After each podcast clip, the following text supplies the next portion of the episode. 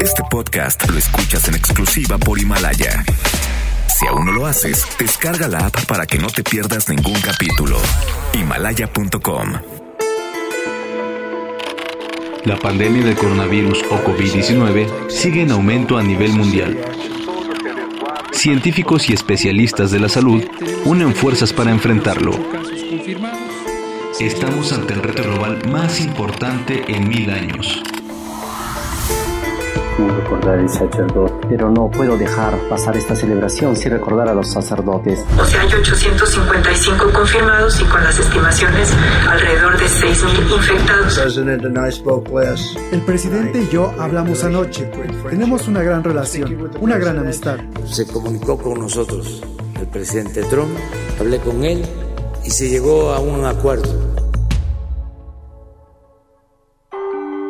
COVID-19 el desafío de nuestro tiempo. Ciudad de México. Se actualizan los datos de la pandemia del coronavirus en nuestro país. Para este domingo 12 de abril, los casos de contagio ascendieron a 4.219 y se informó que el número de fallecimientos llegó a los 273. Como no lo queremos agobiar más, a partir de ese domingo encontrará en nuestro podcast un resumen de las noticias de la semana y los momentos que la hicieron inolvidable. Aquí vamos. Boris Johnson, el primer ministro del Reino Unido, quien decía que no pasaba nada y el coronavirus era inofensivo, fue ingresado a terapia intensiva y cede el mando al ministro de Exteriores. Mundo, coronavirus ya suma más de 80.000 muertes a nivel global y mientras en Wuhan, China, por fin acaba la cuarentena, en España se reportan 743 muertes por coronavirus en las últimas 24 horas y en Francia ya van más de 10.000 decesos. Al tiempo, científicos de todo el mundo trabajan en marchas forzadas con la esperanza de hallar una vacuna. En cuestión de días, se esperan los resultados de los primeros grandes ensayos mientras arrancan otros experimentos en esta carrera contrarreloj para frenar la pandemia. El empleo en México comienza a ser la primera víctima del coronavirus. Casi 400.000 trabajadores fueron despedidos entre el 13 de marzo y el 6 de abril.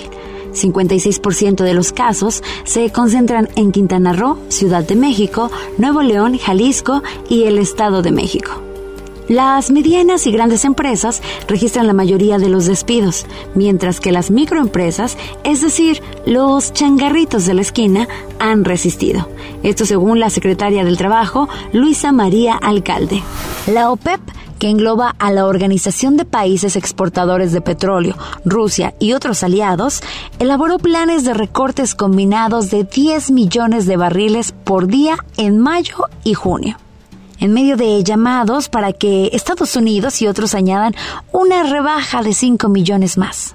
El presidente López Obrador dijo que sí va a contribuir, pero con poquito, y le pidió a Donald Trump que le echara la mano se comunicó con nosotros el presidente Trump, hablé con él y se llegó a un acuerdo de hacer una disminución de 100 mil barriles. Estados Unidos se compromete a reducir adicionalmente a lo que él iba a entregar 250 mil, dice el presidente Trump que por eh, México, para compensar. Esto lo confirmó el presidente de Estados Unidos, pero advirtió que México ya luego lo reembolsará. El presidente y yo hablamos anoche. Tenemos una gran relación, una gran amistad. Hablando con el presidente, tienen un límite. Las naciones de la OPEP han acordado un límite diferente, una reducción de alrededor del 23%. Entonces, lo que pensé que haría, y no sé si será aceptado, ya veremos. Estados Unidos ayudará a México y nos lo reembolsará en algún momento posterior cuando estén preparados para hacerlo. Ah, por cierto, ya encarrerado, López Obrador le pidió prestado a Trump para 10.000 ventiladores y 10.000 monitores, pese a que el mandatario mexicano había asegurado que estábamos listos para la pandemia. Finalmente, en una declaración polémica más, el presidente López Obrador defendió el plan que no presentó ayer y dijo que hasta se lo van a copiar en otros países. ¿Es en serio? Estamos pensando que va a ser un modelo a seguir para otros países, porque lo que estoy viendo es que se está derrumbando el modelo neoliberal, porque eso es lo que está pasando. el coronavirus precipitó la caída de un modelo fallido, por eso la crisis mundial, en todo sentido. El bajo mundo del coronavirus. Y en la polémica del uso del cubrebocas, la Organización Mundial de la Salud negó que sean la solución milagro para frenar la pandemia del COVID-19 y su uso generalizado entre la población solo se justifica cuando el acceso al agua para lavarse las manos sea limitado o resulte difícil mantener la distancia física. Así lo dijo Tedros Adhanom durante una conferencia de prensa.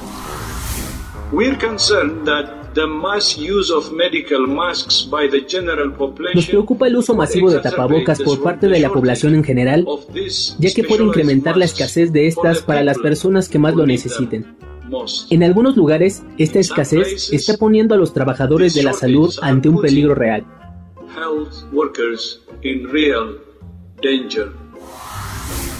Otro que ya no sabe cómo controlarla es el dictador de Venezuela, Nicolás Maduro, quien compartió en redes un video en donde se ve un doble halo solar y aseguró que se trató del poder de Dios manifestado en el cielo.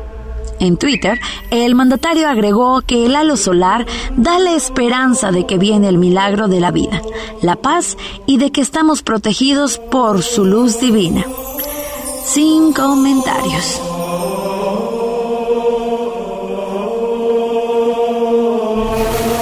A todos de un modo u otro nos afecta la pandemia.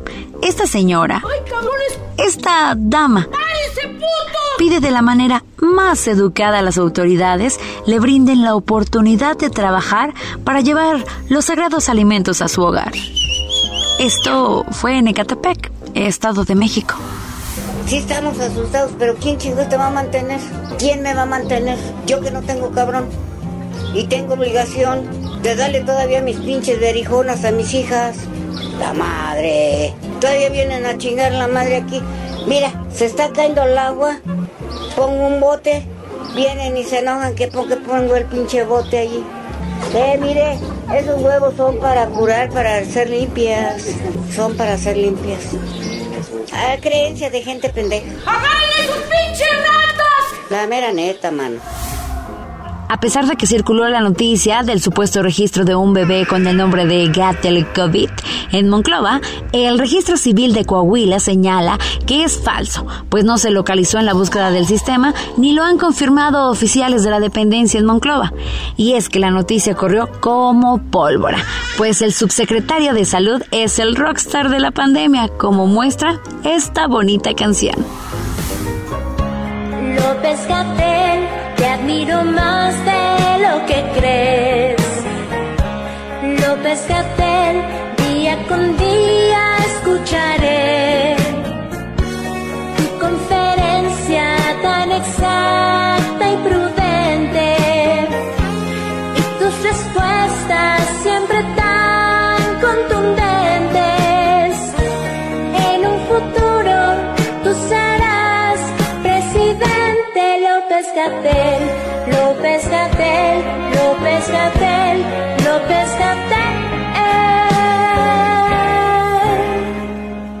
Quédate en casa. La recomendación musical. Es domingo, el cuerpo lo sabe y la cuarentena también. Hoy cumple 70 años David Cassidy y si usted sabe quién es, tome medidas más extremas de higiene porque podría estar en un grupo de riesgo. Ya, en serio, cuídese mucho, no salga de su casa y realice los protocolos de salud de manera estricta. Cuidándote, nos cuidamos todos. Nos despedimos recordándote que el coronavirus es muy serio y mortal. No pongas en riesgo tu vida y la de los demás. Esto es I Think I Love You de la familia Partridge, número uno hace 50 años. Nos escuchamos mañana con un podcast nuevo y toda la información sobre el coronavirus. Les sugerimos no perderse los especiales semanales sobre la pandemia porque están buenérrimos.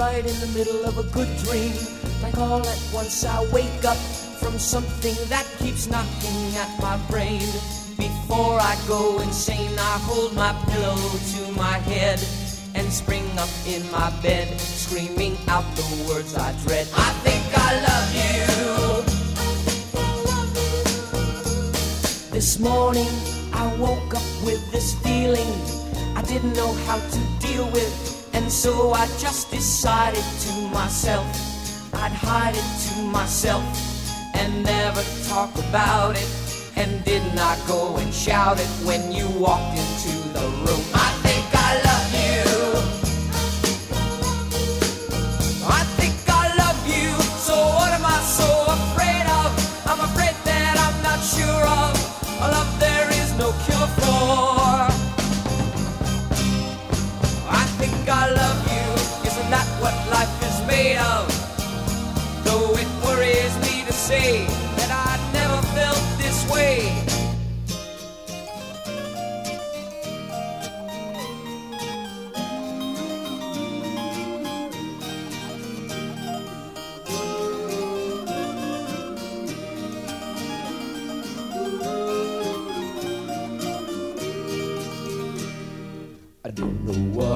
up against. I don't know what it's all about. I got so much to think about.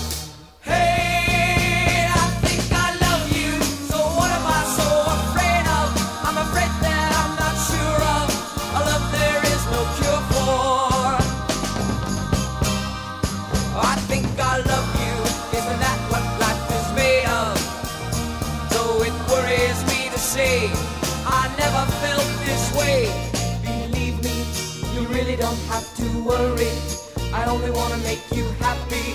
And if you say, hey, go away, I will. But I think better still, I'd better stay around and love you. Do you think I have the case?